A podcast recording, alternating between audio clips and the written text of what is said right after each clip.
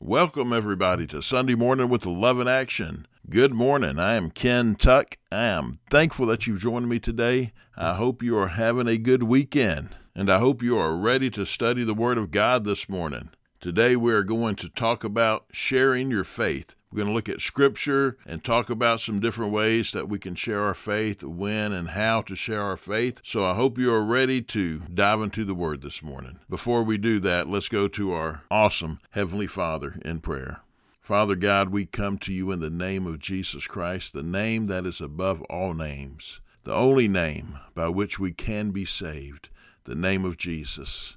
Father, we thank you for this opportunity to open up your word, share your word this morning, Lord. I pray that your word will bring encouragement, Father God. Encourage your people to share our faith with others, to tell others about you, Jesus, so more and more people can have opportunities to give their lives to you.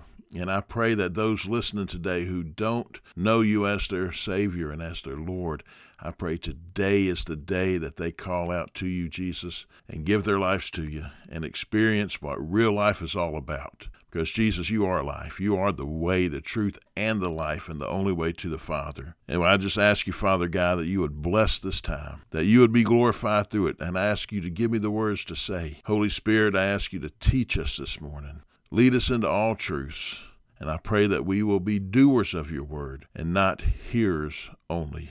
And Father, I also want to lift up those this morning who are sick. We know a lot of people are struggling with different kind of ailments right now, Lord. The coronavirus is still out there and a lot of people have it.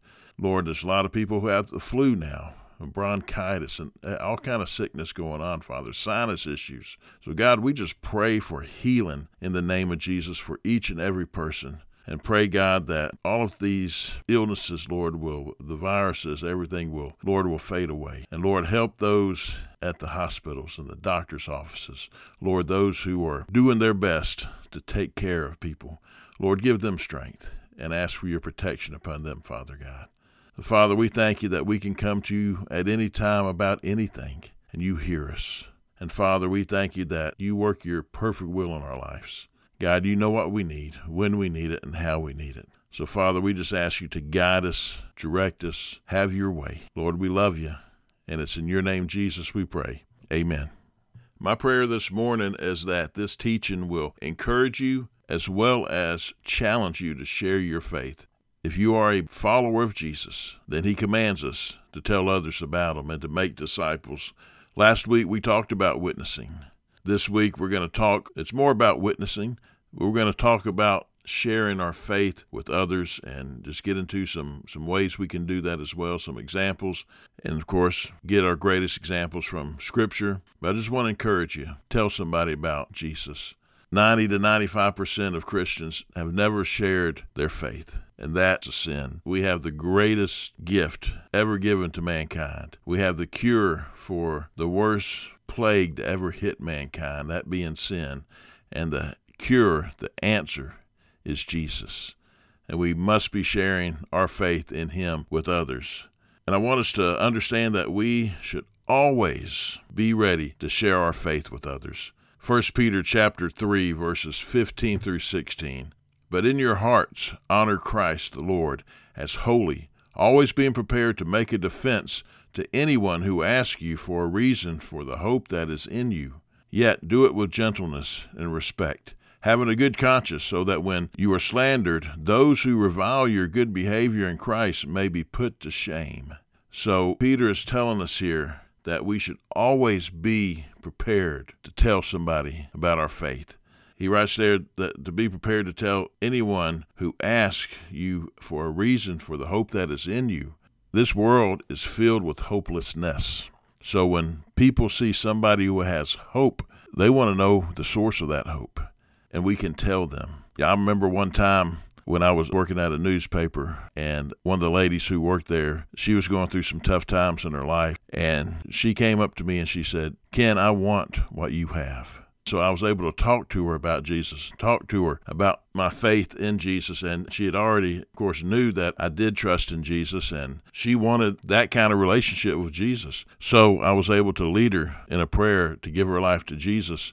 And it was just an, an awesome time. But you see, when people see you living for Jesus, they hear the way you talk, they see the way you act, they're going to be drawn to that. And when they start going through something, you're the one they're going to come to. And so you should always be ready, Peter tells us, to tell people why we have this hope within us. And I also am so thankful that he wrote, Yet do it with gentleness and respect. That's how Jesus, when we read about him, he has gentleness, he has respect for others.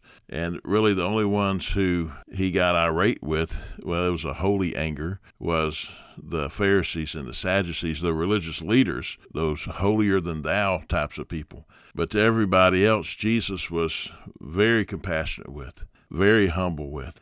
And that's how we are to be gentleness and respect. And when we show love and His love is working through us, His love draws people to Him. When it does, we need to be ready to tell people about the hope that is within us and why we're able to love like we love. And when we share our faith with people, we don't need to wait until they come to church because you know what? Most people are not just going to show up at church. They don't come, so they're not going to come unless they're invited. And sometimes you have to invite, invite, invite over and over again. But the key is we need to meet people where they're at. Not wait until they come to church to listen to the pastor preach a message. We need to meet them where they're at and share our faith with them right there. And we have a great example of that in the Bible, Acts chapter 8, verses 26 through 38. Now, an angel of the Lord said to Philip, Rise and go toward the south to the road that goes down from Jerusalem to Gaza. This is a desert place. And he rose and went. And there was an Ethiopian, a eunuch, a court official of Candace, queen of the Ethiopians, who was in charge of all her treasure. He had come to Jerusalem to worship and was returning seated in his chariot. And he was reading the prophet Isaiah, and the Spirit said to Philip, Go over and join this chariot. So Philip ran to him and heard him reading Isaiah the prophet and asked, Do you understand what you are reading? And he said, How can I, unless someone guides me? And he invited Philip to come up and sit with him. Now, the passage of the scripture that he was reading was this Like a sheep, he was led to the slaughter, and like a lamb before its shears is silent. So he opens not his mouth. In his humiliation, justice was denied him. Who can describe this generation? For his life is taken away from the earth. And the eunuch said to Philip, About whom, I ask you, does the prophet say this? About himself or about someone else? Then Philip opened his mouth, and beginning with the scripture, he told him the good news about Jesus. And as they were going along the road, they came to some water, and the eunuch said, See, here is water. What prevents me from being baptized? And he commanded the chariot to stop. And they both went down into the water, Philip and the eunuch, and he baptized him.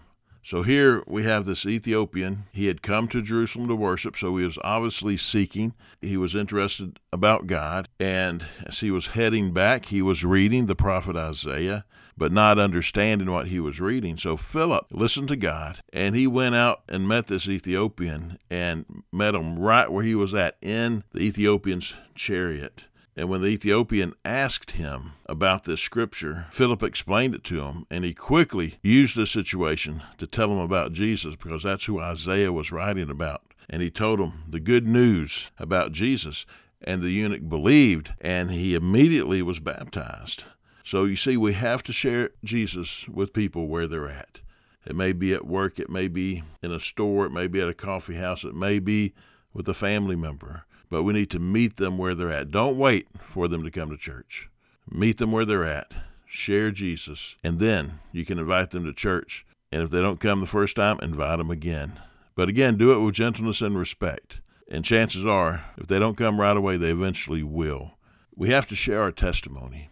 Our testimonies are so powerful because, as I mentioned last week, if we're sharing the gospel with somebody who doesn't know anything about the Bible or very little, and we're talking about Peter, talking about the Apostle Paul, John, Jesus. The person that we're talking to, chances are they don't know a lot about those people or who they even are. So they're not exactly real to them because they don't know them. Now, we know they're real. We know that Jesus is the Son of God. We know that He is the Messiah. We know that Paul was a great apostle and Peter, a disciple of Christ who became a amazing apostle as well. But these people that we're talking to really don't know that. And so we need to share our testimony with them because they know us. Even if we aren't friends, maybe we're strangers, but they can see us, they can touch us when we shake their hands, they can hear us. And so we're real to them. And our testimony is going to be powerful and really, really minister to them. And the Apostle Paul, he was so wonderful in so many ways. But he was so wonderful at sharing his testimony. He loved to share his testimony because that changed his life and changed his course of eternity. And God used him to write about three quarters of the New Testament and therefore change the eternal destination for so many people who have read what Paul wrote. And of course, that's through the inspiration of God our Father because it's His Word. But Paul shared his testimony. It didn't matter where he was at. In Acts chapter 26, verses 4 through 23, he shares his testimony. And he shares it to King Agrippa. So, see what I said? He doesn't care who he's talking to. It could be the poorest of the poor, the richest of the rich. He shared his testimony. And he broke it up in three distinct categories. And this is how our testimony should be our testimony of being saved, giving our lives to Jesus. The first part that I'm going to read is Paul's life before Jesus, and then Paul tells about his conversion, and then he talks about his life after Christ. So let's read that first part Paul's life before Christ, beginning in Acts chapter 6, verse 4.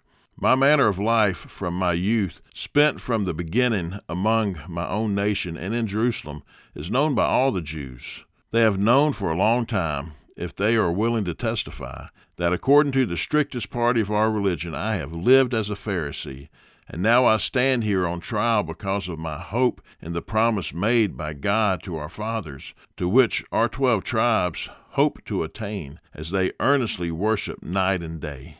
And for this hope I am accused by the Jews, O king. Why is it thought incredible by any of you that God raises the dead? I myself was convinced that I ought to do many things in opposing the name of Jesus of Nazareth, and I did so in Jerusalem. I not only locked up many of the saints in prison after receiving authority from the chief priests, but when they were put to death, I cast my vote against them, and I punished them often in all the synagogues, and tried to make them blaspheme. And in rage and fury against them, I persecuted them even to foreign cities.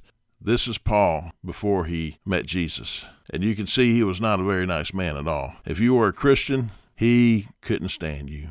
Matter of fact, I think using the word hate would be appropriate here for his feelings for Christians. And he wanted to punish each and every Christian he possibly could man, woman, child, it didn't matter. He wanted to punish them. He wanted to arrest them. And as he said, when those were killed, he cast his vote. And when we read about the first martyr, that was Stephen, who was there? Paul. He was Saul at that time, but he was there, and he was approving of Stephen being stoned to death.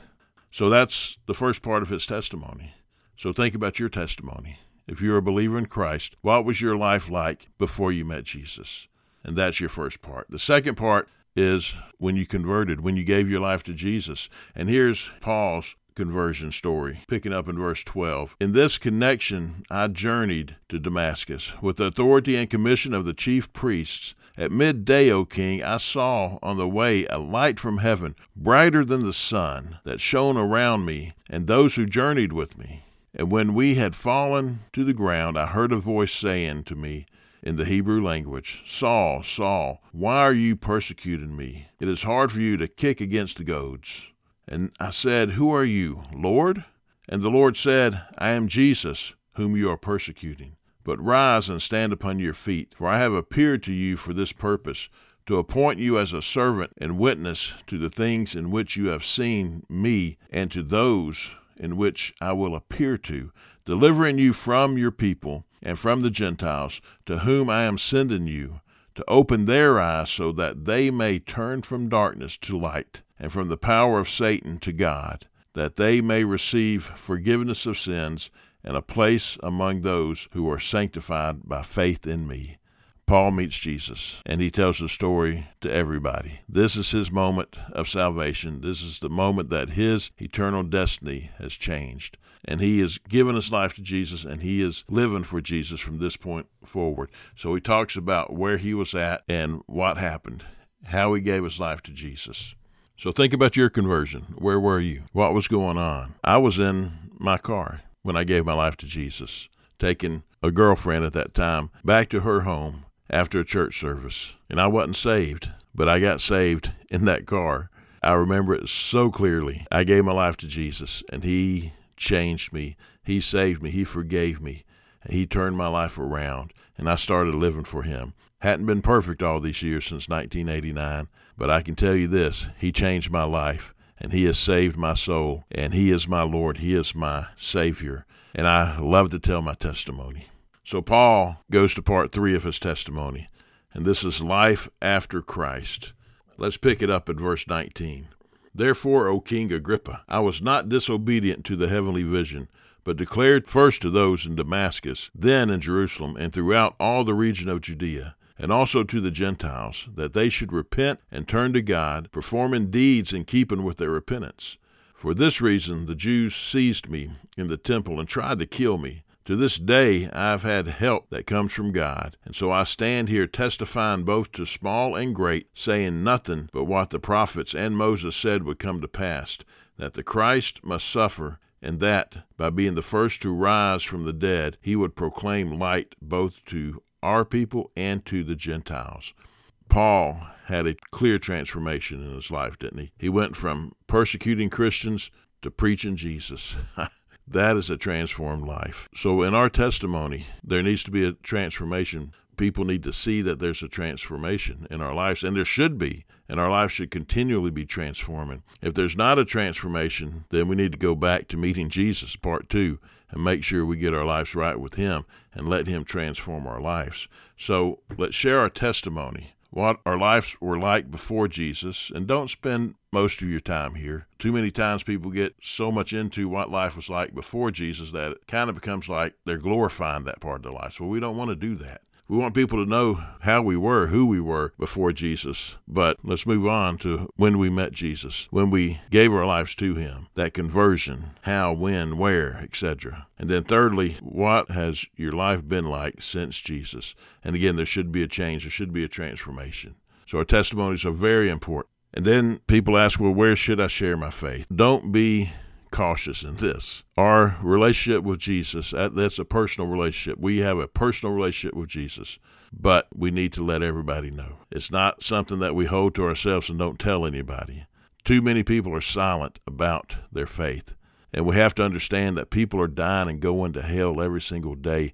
We must share our faith with others and give them an opportunity to share in this life that we know of Jesus because we all have that choice to make and we need to share our faith with them so people can have that opportunity to make that choice. A great place to share your faith with is at work. Now, I know a lot of work policies say, hey, you can't share your faith and so forth. Well, you can live it without saying a word. People can see a difference in you when you're living for Jesus at work.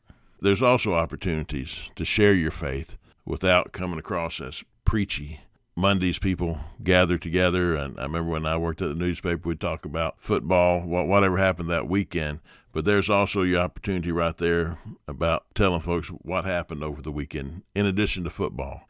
We can talk about what we learned at church. We can talk about if you're involved with the ministry. Like when I was working full time, I was still doing ministry with Love in Action, uh, at volunteering. And so people knew that, hey, we were out helping the homeless and, and the poor in our community. So there's something to talk about. But we can talk about things that we're experiencing in life and what God is doing in our lives. And we can talk about that without being preachy.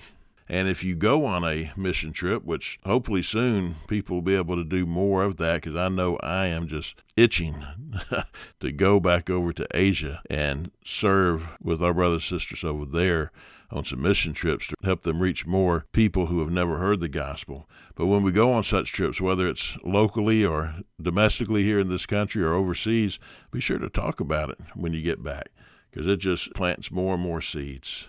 And the key to it all, though, is we need to live out our faith. and let people see Jesus in us by the way we live. And by the way we work as well, because that's so important too. If we're a professing Christian, we don't need to be lazy, because then people are going to think, well, Jesus is lazy. And Jesus is not lazy, never has been. And so we need to make sure we are also setting a good example by the way we work. We can invite people to have lunch or to have dinner. And when I was in the business world, I had many business lunches. I can't say that I shared Jesus at every business lunch because if I did, I wouldn't be telling you the truth. But there's times that I did, and it really impacted people that I talked with. I remember I was in Charlotte, North Carolina at a business luncheon and started sharing about Jesus and started sharing about what we do at Love in Action. And this businessman I was talking to, he had been a Christian, but he had slipped away. And he was so encouraged and so excited about what I was telling him, he was ready to start living for Jesus again. And so that was just an awesome opportunity I've been in business discussions and meetings in places like China and sharing my faith with people who knew nothing about Jesus and being able to show them John 3:16 and actually asking them to read it off of the Bible app on my phone and just sharing Jesus and, and opportunities because situations will come up. And the way that situation came up is the businesswoman asked Martha and me, why were we always smiling? Why were we always happy? Well, she asked, so I was going to give her the answer, and Martha and I both did. And we told her it was Jesus, and we started sharing Jesus with her.